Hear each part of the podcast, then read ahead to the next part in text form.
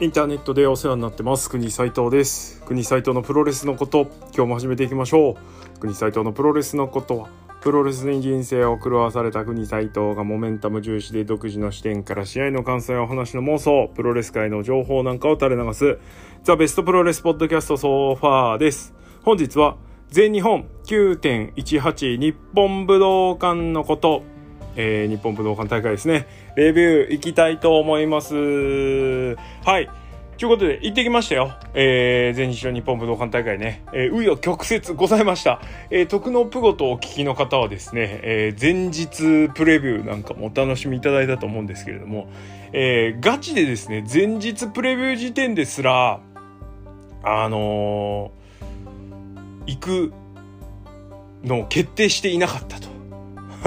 あの、えー、ご同行をですね促されていた、えー、ハッスルジョボさんですね、えー、ハッシュタグ今日ほげの、えー、ハッスルジョボさんにはですね大変ご迷惑とですねご心配をおかけして申し訳ございませんという感じだったんですけれども、なかなかですね腰重たかったですね。まあ行ってみりゃあの楽しい大会だったなというところに尽きるわけなんですけれども、えー、まあ全日本プロレスのレビュー自体が実はですねいちねんはんぶりぐらいですか、えー、なんですよね、えー、その間いっかいも行ってなかった。何があったのかっていうと、別に嫌いなわけでも何でもなくて、まあ、単純に面白くなかったそういうことを言ってはいけない、えー、じゃなくてですね、この最後に行った全日本プロレスの大会が、えーまあ、諏訪間佐藤浩平で思いのほかですねずっこけマッチだったんですね。あの佐藤浩平の魅力が出てないというかね、あーでもこういう感じで全日やるんだって思っちゃったら、なんかちょっともういっかなみたいな感じになってしまいまして、足が遠のいておりました、えー、その間ですね、あのこの耳プロとしては、えー、先ほど申し上げたハッスルジョボさんとか、えー、それからガガガさんとかがですね、えー、ガガガさんさんとかがですね、えー、全日のレビューをこう熱心にやられているので、これは門外漢が余計な口挟むもんじゃねえなと、島嵐するもんじゃねえなということでやってなかったんですけど、やってなかったしまあいっかっていう感じだったんですけど、さすがにねこんだけ大きい試合やるってなったら気にはなるわけじゃないですかね。はい、えー、ということで、えー、気になって気になってようやくですね当日、えー、試合開始何時間前ですか、ごろくじかんまえにですね行くことが、えー、ようやく決まりまして、はい行ってまいりましたよ。さあじゃあ早速行きましょう。えー、っとまずですね、えー、なんだ日本武道館大会なんですけど、あのー、台風というか台風の煽りを受けた大雨ですねで、えー、ちょっとですねここも障害になりましたよね。正直雷と雨がすごくてですね、ちょっとこれやっぱ行くのいっかなーみたいな感じにはなってました。で全日本プロレス ティーブイ が、えー、生中継しなかったっていうのもかなり大きな要因にはなってますね。 ビーエス 日テレ実際うち映るんですけど、うん、はい、えー、まあいろいろありまして、まあその辺はいっか、今回は割愛しておきましょう。えー、でもう行った行った話します、えー、まあ難を乗り切ってなんとか行ってきました。で試合前ですね、えー、全日本プロレスの歴史を彩ったですね往年の名レスラーたちの入場テーマを流していました、えー、で試合開始ちょっと前に、えー、エボジョですね、エボリューション女子、えー、全日本プロレスが手掛ける、えー、女子プロレス、えー、の人たちが出てきまして、えー、正面向かって左側の人がまあ一番あれでしたね、あのー、しっかりしてたというかロープのまたぎ方がですね女またぎじゃなかったっていうところが国斉藤的にはポイントでした。でその後えー、これねまた読めないんですよね、えー、紳士とどろく劇場のごとくっちゅうですね、えー、ガールズグループが出てきまして、なんか歌ってたんですけど、あのー、音響がですねこの日まあずっとそうだったんですけど、ちょっとチューニングっていうんですか間違ってたっぽいっすよね。あの聞こえない音がちゃんと、あ音楽のライブだったらもう最悪レベルの感じなんですけど、えー、ということで何歌ってるか全然分かんなかっったのが残念でしたけれども、まあ、一部盛り上がってる方たちいたんで、えーまあ、頑張ってくださいっていう感じですね。そして、えー、オープニングです。あのー、試合開始するよってなった時に流れた曲が王者の魂、ジャイアント馬場の入場曲で、ちょっとしんみりしちゃいましたね、あそこは。さすが、まあ、こういうごじゅっしゅうねん記念大会今日はねということだったんで、えー、そういう要素も入れてきたという感じです。普段全日流れてないので、王者の魂最近どう最近行ってないからね、ほんといちねんはん行ってなかったんで分かんないですけど、まあ、そういう意味ではね、あのいいいいごじゅっしゅうねん大会開幕、えー、テーマだったのかなっていうふうに思います。さあ、だいいち試合です。えー、だいいち試合は、えー、井上涼、ライジングハヤト ブイエス シーバ王子、児玉悠介、えー、でした。えー、ライジングハヤトがキャラ変してた、えー、それから井上涼の生きの良さが良かったって感じですね。シーバ王子はなんか一人ストロングハーツみたいでしたね、はい。あのー、首から上が T ホークで、えー、首から下がシーマみたいな感じ、よく分からんけど、はい。児玉悠介が超えてました。えー、よんぷんじゅうはちびょう、しまなみドライバー、タイガーフロージョンですね。えー、でえっとライジングハヤトがシーバ王子から勝利してます。だいに試合、えー、っとこれがなんだ、えー、吉達田尻永井光也 エーティーエム ブイエス、えー、イザナギブラックメンソーレ寿司アンディウー、えー、です。ろっぷんよんびょう、えー、永井光也がストレッチプラム、キャプチュードからのストレッチプラムで、えー、勝利しました。まあ、あのごじゅっしゅうねん記念の、えー、いろんな人詰め込みマッチとしては良かったんじゃないのかなというふうには思いますけど、えー、すごい事実を知りましたね。 エーティーエム はあのカーベル伊藤なんですね。でカーベル伊藤はあの全日本プロレスのビッグスポンサーで、まあなんかプロレスもできる人みたいな感じらしいんですけど、まあ、相変わらずノーバンプでですね、本当かよって思ってるんですけど、あのー、タイガーマスクのマスクかぶってたんですけど、これジョボさん情報ですか。あのタイガーマスクがリングに上がることになってしまって、さすがにかぶれないということで、なんか エーティーエム ということになってるんですね。であのお札ペペペペペペってあのこうなんつうのガン型でお札をこうばらまくやつで、はい、入ってきたのもちょっと良かったです。あのそっち方向に振り切るのいいんじゃないですか。はい、金キャラでね、はい、あの帰り寄ったラーメン屋にいましたけどね。はいでえー、っと特にありますん。えー、だいさん試合、えー、斉藤兄弟凱旋試合です。えー、斉藤純、斉藤麗、サイラス ブイエス、えー、石川修司、佐藤浩平、納谷幸雄です。ななふんさんじゅうはちびょう、ダイビングボディプレスで、えー、斉藤麗が石川修司から勝利しました。えー、前日のプレビューでも話したんですけれども、この斉藤兄弟に関しては本当あの凱旋じゃねえや遠征前、海外遠征前はもうね、ちょっとカクカクしすぎてて、この人たちプロレス大丈夫かなぐらい心配になるぐらいカクカクしてたんですね。ただあの全日本プロレスらしいですね、でかさを持っていたので、えー、化けたらすげえぞとは思ってましたけど、あのカクカクはですね、だいぶ治ってましたね。きゅうわりぐらいはもう改善されてました。俺が気になるカクカクぐらいはねまだちょっとねぎこちないところはちょっとありますけど、大型レスラーはちょっとぎこちないぐらいがちょうどいいって感じじゃないですかね。で実際この試合あのー、サイラスとナヤいらんなと思ってたんですけど、まあ別にいらなくはなかったというか、試合終わってみれば別にまあいてもよかったかなというふうには思うんですけど、ちょっと一個だけね、サイラスっていうこの興行の中でも唯一の外国人選手ということでいいんですよね。はい。なんですけど、あのえもうちょっと売ればとはちょっと思いました。あの見せるもんは見せたしね、インパクトはでかかったんですけど、斉藤兄弟と混ぜなくてもよかったかななんてちょっと思いました。はい。えー、で斉藤兄弟なんですけれども、えーまあ、石川、佐藤浩平相手にも見劣りしないでかさが素晴らしかったし、まあなんつってもですね、もう思いっきりキャラ変してこいと、あのケレン味たっぷりで帰ってきてほしかったんですよ。凱旋帰国なんでもう面影ないぐらい、あそこはちょっとね期待してたら結構期待通りというか、えー、ブルーのタイツで赤いレガース、で赤い革ジャケットを着てですね、で弟とお兄ちゃんと弟であの上上裸と、えー、なんだタンクトップというかね着てるという形ですごい見分けもつく感じで入ってきました。えどっちがどっちだかまだちょっと俺見分けついてないというかあの認識してないんですけど、えー、あ違うかレイか斎藤レイフィオール取った方はヒゲも生やしてたしね、はい、もうふたりともあのね顔は同じなんであれなんですけど、あのデイブ・グロール、えー、フーファイターズのボーカルの人ですねに超そっくりでした。かっこいいですね、やっぱかっこいいな顔がいい体がでかい、いやもうこれだけで金取れるでしょみたいな感じなんですけど、で当たり負けしないというところですごく良かったです。もう遠慮しないでねもうバッコンバッコンいきゃいいと思います。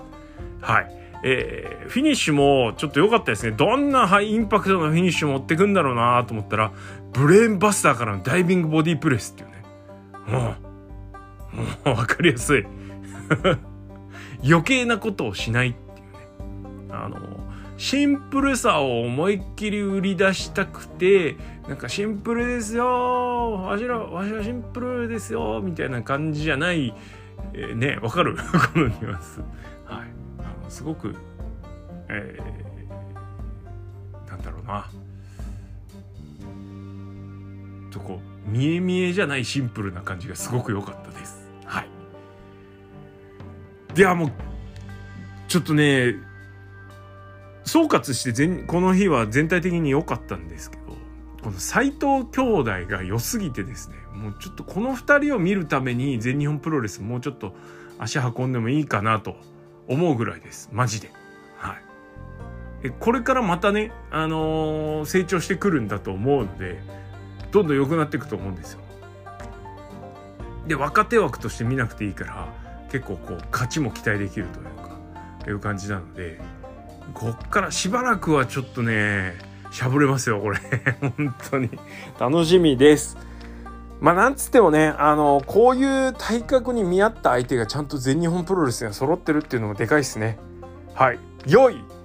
マジで良い。だいよん試合アジアタッグ選手権、えー、チャンピオン、えー、ミノル歳三 ブイエス チャレンジャー、えー、佐藤光田村段ということで、じゅうよんぷんにじゅうにびょうデスバレーボムで田村段が歳三から勝利して新チャンピオンとなりました。いやミノル歳三のバトラーズコンビじゃないブードゥーマーダーズは本当さすがでしたね、えー、ようやってました。あのなんだろうちょっとねこういう言い方するとあれなんですけど、ミノル歳三佐藤光で田村段引っ張り上げたって感じでしたね。まあ超田村段上げマッチじゃないですか。ちょっと最近ね、あのー、個人的にあの若手がこう押し上げられていく姿を見るのがすごくいいね、本当もう新しい力どんどんねこう押し出していかないとって思ってるんで、えー、そういう意味であの本当ベテランさんにんがですねすごくいい仕事をしてくれて田村段光ったなという感じです。はい、えー、でこの試合終わった後に、えー、っと児玉&橘が、えー、入ってきましてアジアタッグ挑戦させろという形でした。でマイクを託されたですね、えー、田村が、えー、ちょっとなまった感じですね、純朴そうな感じでいつでもかかってこいっつっていやいい、はい、大成功じゃないですか田村ダンプッシュ、はい、えー、これも良かったですね。田村段見てもそうなんですし、この後の大森北斗とかね、えー、それから本田もそうですし、うん、そっかその辺かな。これね久しぶりに見てあの全日若手勢がでかくなってるさ、ほんと久しぶりに見たらねこれいいいい驚きでしたね、はい、全日っぽいでかくなり方してるっつうの、はい、よかったです。だいご試合スペシャルシングルマッチ大森北斗 ブイエス 鈴木みのるはじゅうにふんよんびょうごっち式パイルドライバーで鈴木みのるが勝利しました。えー、大森北斗ね生意気な口を叩いておりまして、えー、鈴木みのるにどう向かっていくかというところだったんですけども、ねじ伏せられちゃわないかなとかちょっとやや心配だったんですけど、あの鈴木みのるいやきっちりお仕事しましたね、ほころびなくというか。素晴らしいあのなんだろう、どういう意図があるかまで深い意図はちょっと正直読み取れなかったんですけど、鈴木みのるの参戦を大森北斗が生かしたし、鈴木みのるは鈴木みのるでね、あの見せるも見せたしというところで良かったかなというふうに思います。まああのでぶん殴りまくるっていう試合にたがわぬあの試合を見せてもらったかなというふうに思います。まあ、大森北斗のイメージがこういうファイトスタイルじゃなかった、この日見せたその喧嘩ファイトというかね、あのガンガン打撃で押していくみたいなファイトスタイルじゃあんまりなかったんですけど、えー、そういう意味でもちょっと意外でしたね。はい、よかったと思います。まあね、この日あんまり全体的になんですけど深掘りする必要がない、こう上っ面だけで楽しんでておもしあの楽しめる試合ばっかだったんで、そういう意味でもね、あの い, いいプロレスしてんなって本当思いました。いいプロレスしてんなじゃないですね、いいプロレス見させていただいてるなっていう感じがしましたね。はい、次行きましょう。だいろく試合、安西優真デビュー戦、えー、ということで全日本プロレス期待の若手デビューです、えー、対するは永田裕二だったんですけども、きゅうふんきゅうびょう永田ロックにで永田さんが勝利しました。いやあのー、まずこの安西優真、えー、完全にスターですね、えー、でかい、えー、ルックスもいい。これはあの全日本プロレスのみならず、えー、こう全力で上げていくべき若手なんじゃないのかなというふうには思いました。え最初から色つけて送り出すにはまあちょっと不安もあるのかなというところはあるんですけれども、えー、中央大レスリング部ジャンツル、えー、諏訪間と来てね、この安西って来るんでしょう、おそらく。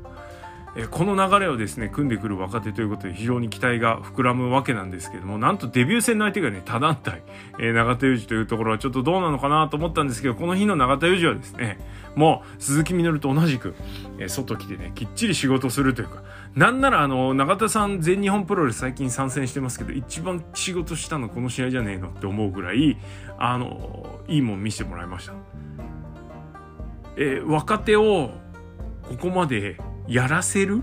っていうことが新日本プロレスではなかなか見られないので、そういうのも意味でも新鮮でしたね。まあとにかくですよ、でっかいあのー、新人ほんとね、こうプロレスの試合とか技とかっていうのは多分いくらでも磨けると思うんですけど、なかなかこの体ね、フィジカルに関してはまあフィジカルもね筋肉はつけることできますけど、このそもそも素体のでかさ良さっていうのはね、あの授かったものというか部分もあるので、それをね持ってるっていうのがやっぱ一番でかいですよね。一応プロフィール上はひゃくはちじゅうはちセンチにじゅうさん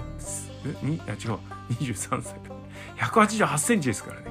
これでかいです。全日本プロレスらしい、えー、若手が出たなという感じ。しかもねダブルアームスープレックスまで出しましたから、いやもうジャンツル感すごい出してくるなって感じです。はい、えー、期待。今日はねなんと鈴木みのると試合するらしいですよ。はい、続きましてはだいなな試合、スペシャルシングルマッチ、青柳優馬 ブイエス クリストファー・ダニエルズです、えー、クリストファー・ダニエルズはおそらくメインのお仕事は東京ゲームショウでの エーイーダブリュー のゲームのプロモーションなんじゃないかというふうに思うんですけど、はい、ついでに来た割にはですね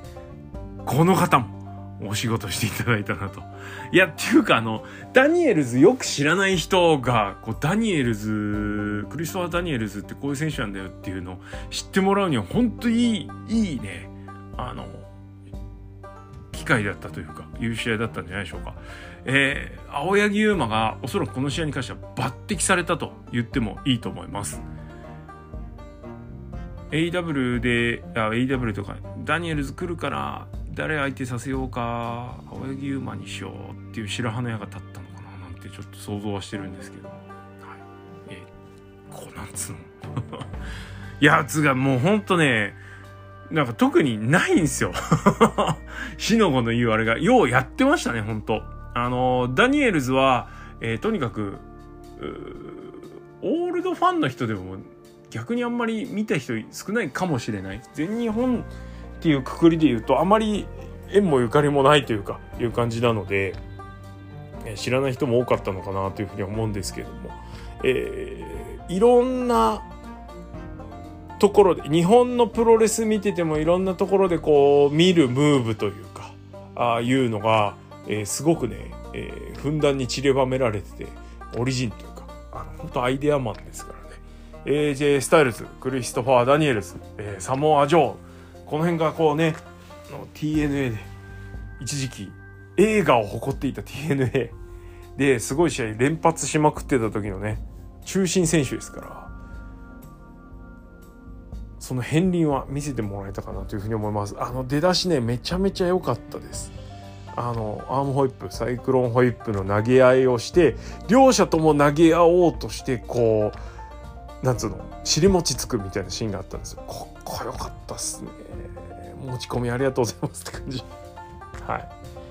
いやほんとね技いっぱい出たし、あのデエンジェルウィングスデビルズウィングエンジェルウィングスか、えー、をカウントワンで返したのちょっとびっくりしましたね。うわそうなんだみたいな。しかもあのベストムーンサルトエヴァも、えー、ムーンサルトアタックで、えー、出したし、はい、そんなそんなですよ。あの全のせ、えー、いっぱい持ち込んでくれて、それに対応するアユーマンもすごかったんですけど、それを見せてくれた中でなんとあの青柳がなだれ式のロックスターバスターからの、えー、ザフールですね。スピンキックからのフールかザフール出して勝つというね。いやー良い良い良いもの見せていただきましたよ本当。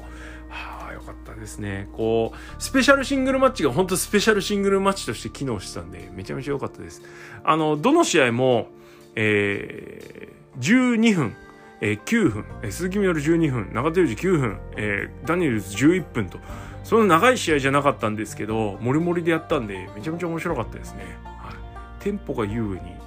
たくさんいるところがあって面白いってこれもう言うことないじゃんって感じです。はい、えー、全じゅうにしあいあったんですけどここまでだいななしあいで全ななしあい、えー、にじかんできっちりまとめてきましたね。はい、えー、ダークマッチダークマッチじゃねえよっていう感じです。ここで休憩に入りまして、えー、ビーエス 日テレの生放送になだれ込むという感じでございましたよ。ちょっと休憩。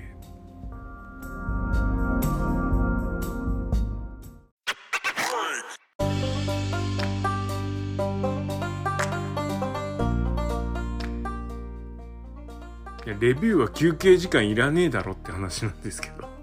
はいえー、っとねこうもうあの結果だけ見てあの脳原稿で喋ってるんでちょっと脳の回転が鈍くなったんで、はい、ちょっと一回ブレイクしてみましたよ。だいはちしあい全日本プロレス創立ごじゅっしゅうねん記念スペシャルろくにんタッグマッチ、グレート小鹿八津義明井上正雄 ブイエス淵正信、大仁田敦、越中史郎ということでごじゅっしゅうねんレジェンド集結 with 正雄みたいな試合でした。じゅういっぷんごじゅうごびょう、えじゅういっぷんだったんだ倍ぐらいに感じたわ動きが遅いから倍ぐらいに感じましたということで、えー、っとじゅういっぷんごじゅうごびょうバックドロップでフチがなんとマサオに勝利ということで、マサオ負けるんかいっていう感じなんですけど、まあ仕事しましたねこの人もね。はい、えー、っとまずあのグレート小鹿が軍艦マーチで入ってきて、でフチは多分俺の知らないフチの入場テーマで入ってきました。あーデンジャーゾーン聞けないんだと思ってたんですけれども、はい、で、えー、皆さんですねこうなんかちょっと往年のムーブと今のこうできることをね見せつつみたいな試合をして、えー、でまあ試合終わるんですけど終わるんかい、いやそんな語るとこねえだろこの試合。もう入場してきて帰ればいいぐらいです。ああそう歌舞伎さん来ました。はい、歌舞伎ヌンチャクやってね毒斬り入ってで最後は毒斬り食らった正雄がフチのバックドロップで負けるっていう感じでしたね。まあまあまあはいでそんな試合で終わってねあの一通りフチさんが、えー、ご挨拶をしました。あの日本武道館に帰ってきましたっていうことで、いやほんとお帰りなさいという感じですね。まあ、今後もねこの日本全日本プロレスの日本武道館大会続けられるといいですね。あの今だからできるっていうのはあると思います。あのお客さん満帆にしなくても日本武道館で試合をさせてもらえる、えー、っていうのがあるので、えーね、会場にこう貸してもらえるっていうのがあるんで、まあ、えー、次やるときはもう本当どうだか分かんないし、いちねんご、ね、どうだか分かんないっていうところはありますけど、まあでもこの日の興行やってたらねみたいなものを続けて見せたらまた埋まるからできんじゃねえとも思ったりもしましたけれども、いや本当に全日本プロレス日本武道館って本当結びつきすごく強いんでね、また見たいなって思いました。でそんなご挨拶の後、えー、っとデンジャーゾーンが流れまして、あのあ違う挨拶の後でね、勝った瞬間にデンジャーゾーン流れてよっしゃーでフチの挨拶して、えー、しんみりしてですね、あよしよしと思って、そしたら大仁田におもむろにマイク渡して大仁田挨拶する。で大仁田の挨拶中にですね、それ以外のレスラーたちがみんなスタスタ帰ってくるのちょっと一別もせずにですね帰る腰中四郎が激アツでしたねで大仁田が挨拶してワイルドシングで終わるという、はい、レジェンドマッチにふさわしいですね、はい、ノスタルジーあふれる試合でした。そしてここからです。だいきゅう試合、世界タッグ選手権チャンピオン芦野翔太郎本田隆起 ブイエス ゲットワイルド大森高尾曽山学だったんですけれども、じゅうろっぷんにじゅうにびょうファイナルベントで本田が大森さんから勝利しました。いやあの分かってましたよ、曽山がね別にノア離れるわけじゃないから、なかなかここでベルト取るのって難しいなって、しかもノアでの立場を考えると全日本のベルト巻くのはなかなか難しいな分かっちゃいましたけれども、応援しますよね。で何よりもこの試合は一番でかかったのは、面白かったです、めちゃめちゃ面白かったんですけど、一番でかかったのはあの大森高尾がちゃんとしていた、こうどこかですねちょっともうあ大森さんもうちょっとしんどいなみたいなところがあったんですけど、かつてはねなんですけど、この試合に関しては全く全くです。本当にびっくりするぐらいですね、あの大森高尾がもうなんだろう、こう今ね特にノアなんかでねが ゴ, ゴリゴリやってるベテランがねすげえみたいな感じになってますけど、それと並べても全然こう引けを取らないぐらい大森さんすげえみたいなはいファイトぶりを見せてくれました。これが一番でかかったですね。もうこの試合は大森高尾頑張れ、曽山学頑張れで見ていれば、まあ、面白いの確定試合だったんですけども、大森さんがそんな状態だったんでね、本当一抹の不安も覚えることなくですね、はい、見, 見, 見届けることができました。ああそうそうでね、川田田部入ってきたんですよね。もうあのなんだスリーウェイやっちゃうよぐらいのテンションの上がりぶりでしたけれども、こうごじゅっしゅうねん記念大会ということで、こうご存命のこうレジェンドたちのこう入場テーマを使えるっていうのはやっぱでかいですよね。おじさんファンはねそういうの聞いてるだけで気持ちよくなっちゃいますからね、はい、ここをうまくブーストに使いながら、えー、試合いい試合を見せるというのは本当あのこの日の興行であらゆる局面で成功してたなというふうに思います。いや素晴らしかった。とにかくあの芦野本田はねもうこのふたりを相手にしっかり試合をして勝つのみっていうミッションだったわけじゃないですか。そこもしっかりこなしてたし、まあ、ちょっとねちょびっとまああんま言ってる人はいなかったですけど、本田がまあまあやばかったあの大森さんのダイビングエルボーそっち避けちゃダメでしょみたいな方を避けるし、あとあのちょっとにどほどバタバタしてらっしゃったおお大森さんがしっかりしてんだから頼むよみたいな感じだったんですけど、まあでもねそんなツッコミいらないぐらい、えー、いい試合だったし、なんならマッチオブザナイトと言ってもいいんじゃないかなと思うぐらい、はいあのー、ゲットワイルドのいいところ出まくってたと思います。いやあのねまた見たいなと思ってたら勝ちですよね、はい、ゲットワイルドまた見たいです。で芦野本田勝って防衛した瞬間にですね、あの斎藤兄弟えー、出てこないかなと思ったら出てきましたね、はい、これが嬉しい、素晴らしい、いい流れだ本当に、えー、この日の翌日、まあ実質今日なんですけれども、えー、っと後楽園、えー、連チャンが決まってまして、いや、こういう流れをね継続できるっていうのがねまたいいです。熱の継続、はい、素晴らしいと思います。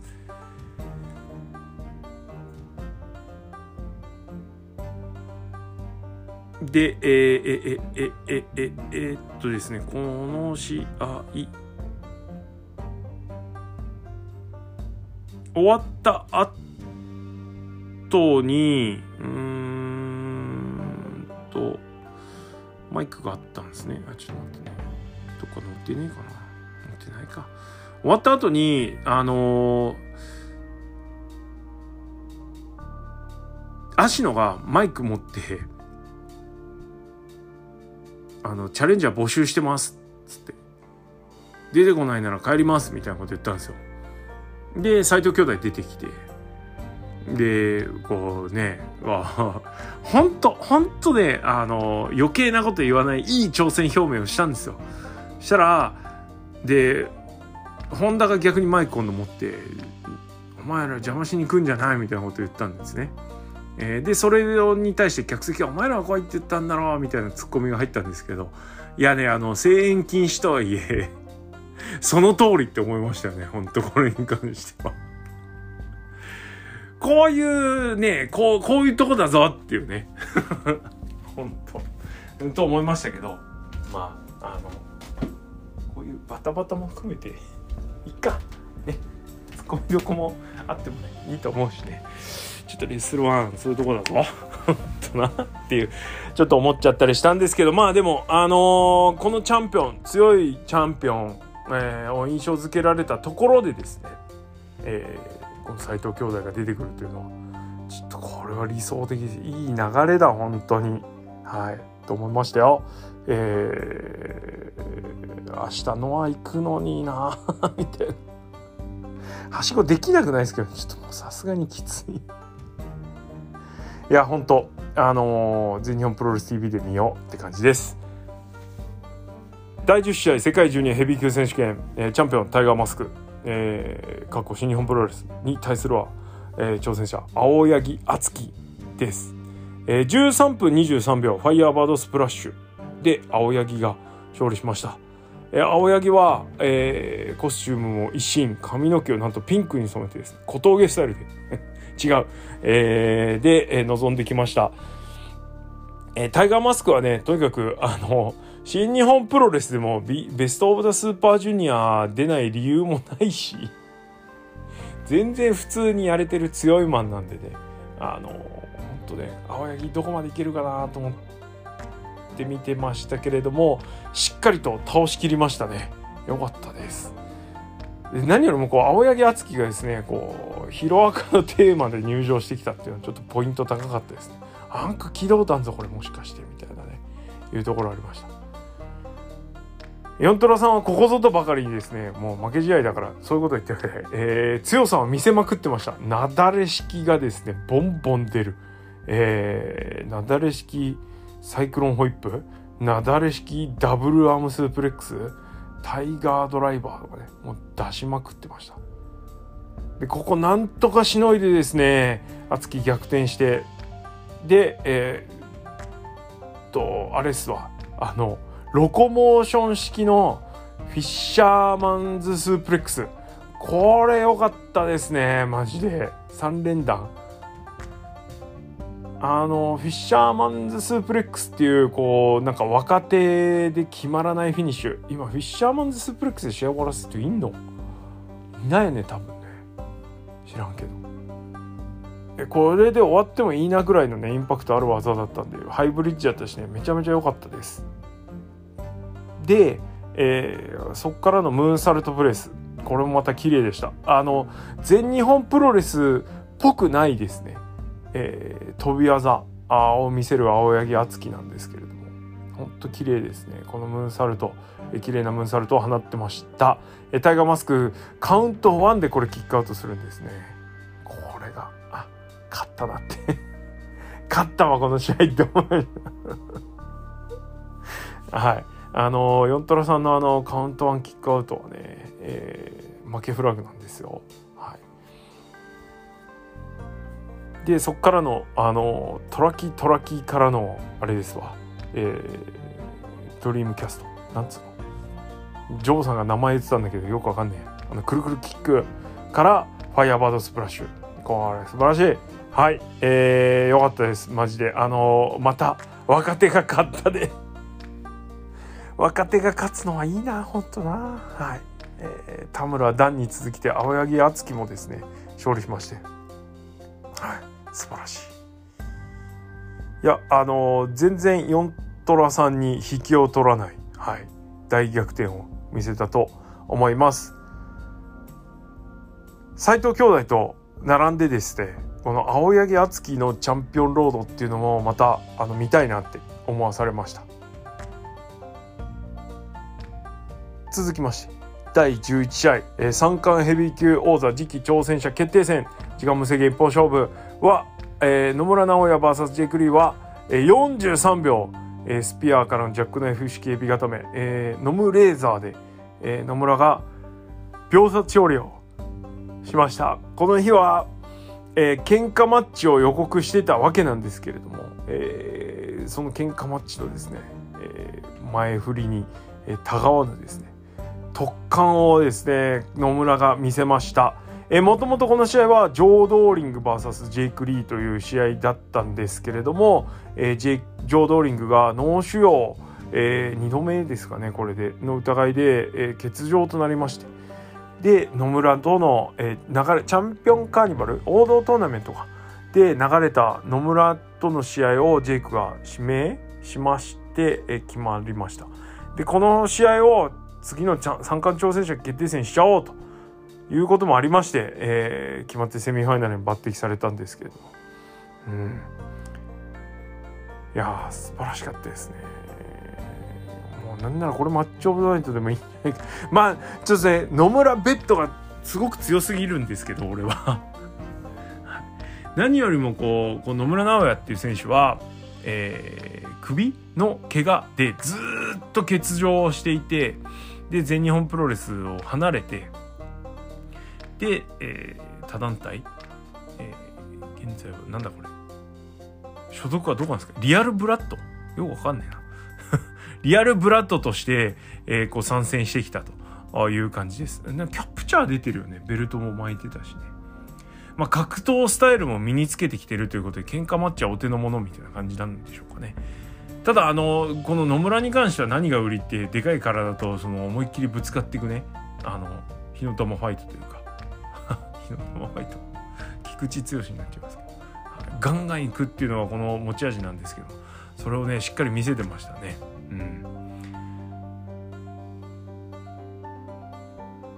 えー、仕掛けたのは野村で、それに応じてなんとかですね返してたんですけれども、勢いをこう押し返せず、えー、野村が押し切ったという試合は、えー、本当良かったと思います。これ確かにね、あのー、時間が押してたというか、俺押してたわけでもない気もするんですけど、正直あのなんだろう、放送時間うんぬん、えー、武道館の使用時間うんぬんっていう話がありましたけど、いやもうそもそもじゅうに試合 や, やるし、ある程度の時間っていうのは見てたと思うし、そんな縮めても縮めきんなかったとも思うし、ね、しちじっていう一区切りが明らかについてたわけで、なんか時間時間うるせえなみたいないやつうかこの試合もともとこうでしょっていうね、うん、いうとこです。はい、かっこつけんなって知らんくせに。はいえーまあそんなねこのケチをつけてはいけない、えー、ぐらいあのいい試合でした。秒殺試合にね、なんかその秒殺された側が死のものをよう言いますけど、うるせえよって。よかった。マジでよかったです。えー、ガッツポーズしまくりでした。ほんとね。いやこれで三冠戦ですよ。これまた本日のね、チャンピオンに対するいやとなったらということで、じゅうに試合目がメインイベント三冠ヘビー級選手権、えー、チャンピオンスワマ ブイエス だいきゅうかい王道トーナメント優勝者宮原健人挑戦者ですねの試合はじゅうろっぷんさんじゅうごびょう、短かったですね。シャットダウンスープレックスホールドで、えー、ス宮原が勝利しました。えー、この試合、えーと、スワマがバックドロップじゅうれんぱつで葬ってやるよみたいな感じだって、それを期待してました。そっから立ち上がる宮原健斗を期待してたんですけども、そもそもあのスワマのバックドロップの威力から考えたらじゅうれんぱつ必要ないし、前の前哨戦でよんぱつぐらいで ケーオー しちゃってるんですよね。じゅっぱつ打てんのかみたいな逆にね、はい、えー、言うのが俺の中ではポイントになってました。なんですけれども、えー、結果あ結果ごはつで終わったのかな、ごはつ打ててないのかな、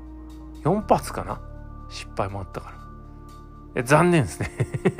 残念とか言ってはいけない。いや、あのー、この試合は確かに詰め詰めでした。あのー、じっくり入るというよりは最初からねガンガン動いてる試合だったんで、えー、っていうところありましたけれども、あのスワマの、えー、暴れっぷり、えー、怪物性的なものとか、あ宮原健斗の持つこう陽、もう完全なる陽ですね。あのなんなら棚橋宏を上回るんじゃないかというぐらいのあの陽キャぶりがですね存分に出てまして、であのグッとグッと濃縮したのでブラックアウトのあの無駄連発と、おマジかよっていうぐらいのあのずるずるいベホマぶりがちょっとなかったんで、あもう逆に良かったのかななんてちょっと思ってます。はい、いやもうねあの試合の細かいところとかはあの全日系ミミプロの方たちにお任せしますわ。本当あのー、強くておっかないスワマね、すごいスワマに、えー、宮原が向かってくるっていうのがすごく描かれてて、一発逆転、えー、しっかりブラックアウトでねやってたし、はい、えー、リングのど真ん中でねシャットダウンスープレックス決めてバツッと締めた、はい、宮原は最高でした。はい。ということで、試合終わった後は、野村直哉が挑戦表明してですね、翌日に続くということです。えー、しんどい試合だったと思いますけれども、じゅうろっぷんということで、あの、体力も余ってます。さらにチャレンジャーの野村はですね、よんじゅうさんびょうで終わってるんで、もうバッチリです、コンディション。ああ、きゅうてんいちきゅう 後楽園、えー、三冠ヘビー級選手権、宮原健斗対野村直哉、期待していいんじゃないでしょうか。えー、現地行くか、全日本プロレス ティーブイ で、見ちゃった方がいいんじゃねって思います。あの、もう、全押しします。はい。全押し。これもう、見なきゃダメですよ。本当。モメンタムかなり来てますからね。はい。えー、ということで、全日本プロレスごじゅっしゅうねん記念大会ですね。本当、あの、レビューしててもですね、レビューのしがいがないというか、もう、あの、わあ、面白い、楽しいで終われる。はい、これがやっぱ全日本プロレスの強みだと思うし、余計な前情報なくても選手のが試合で見せてくれる情報でもう十分お腹いっぱいになれると、ああいうことで、はい、全日本プロレスシンプルに楽しい